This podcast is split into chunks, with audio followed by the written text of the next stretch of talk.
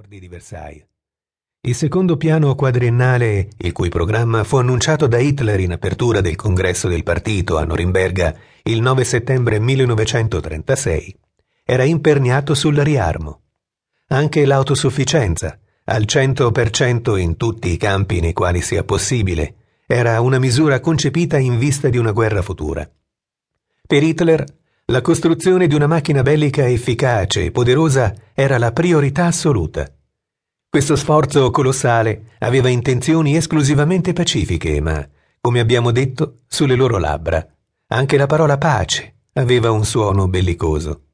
Ogni fucile in più, ogni carro armato in più, ogni aeroplano è per le madri tedesche una ulteriore garanzia che i loro figli non saranno uccisi in una disgraziata guerra, che non saranno martoriati da bande bolsceviche.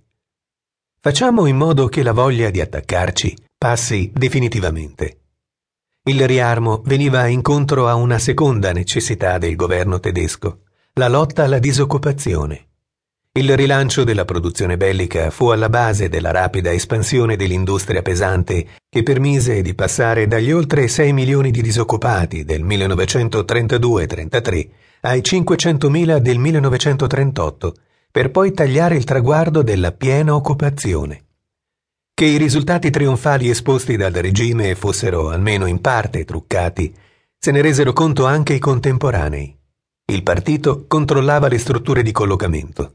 I sindacati indipendenti erano stati cancellati. La stessa pubblicazione di dati e statistiche era vincolata all'approvazione del Ministero della Propaganda. È chiaro che in una situazione del genere sarebbe stato ben difficile avere informazioni attendibili riguardo a un obiettivo così importante e così difficile da raggiungere come la piena occupazione, per un paese sulle cui strade si aggiravano nel 1932 6 milioni di uomini senza lavoro. Eppure è certo che le varie aziende dell'industria pesante, foraggiate dallo Stato per la politica di riarmo, assorbirono in quegli anni un'enorme quantità di manodopera. Acciaierie, fonderie, aziende chimiche incrementarono la produzione e il fatturato, espandendosi incredibilmente, e all'apice dello sforzo bellico, nel 1939, la piena occupazione fu effettivamente realizzata. Solo un'esigua minoranza di americani seguiva questi sviluppi, e anche all'interno di questo piccolo gruppo qualcuno era favorevole, la laboriosa America non poteva che approvare un governo che aveva saputo dare un lavoro a tutti i tedeschi. Certo, queste persone sarebbero state meno entusiaste se avessero saputo che il 22% degli addetti all'industria lavorava direttamente per la Wehrmacht.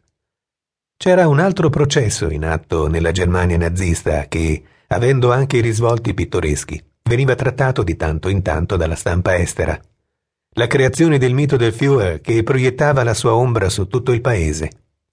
Lo spettacolare rogo di 25.000 libri non ariani condannati perché antitedeschi, corruttori oppure giudeo-bolscevichi ebbe vasta eco in tutto il mondo.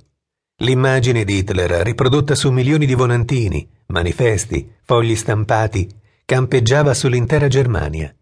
Il suo magnetismo esplodeva nei comizi, nei raduni notturni dell'SA, dove aiutato da un'attenta coreografia di torce, di ombre e luci, egli riusciva a sedurre la platea con la sua parola, con il timbro della voce, con la mimica. Tutti erano sotto il suo incantesimo, ricorda Albert Speer, architetto del regime e amico personale di Hitler, e gli ubbidivano ciecamente senza più avere alcuna volontà propria. Speer appartiene al novero di coloro che nel dopoguerra insistettero sul carisma, sulla personalità di Hitler per spiegare come mai un popolo lo avesse seguito fino all'autodistruzione.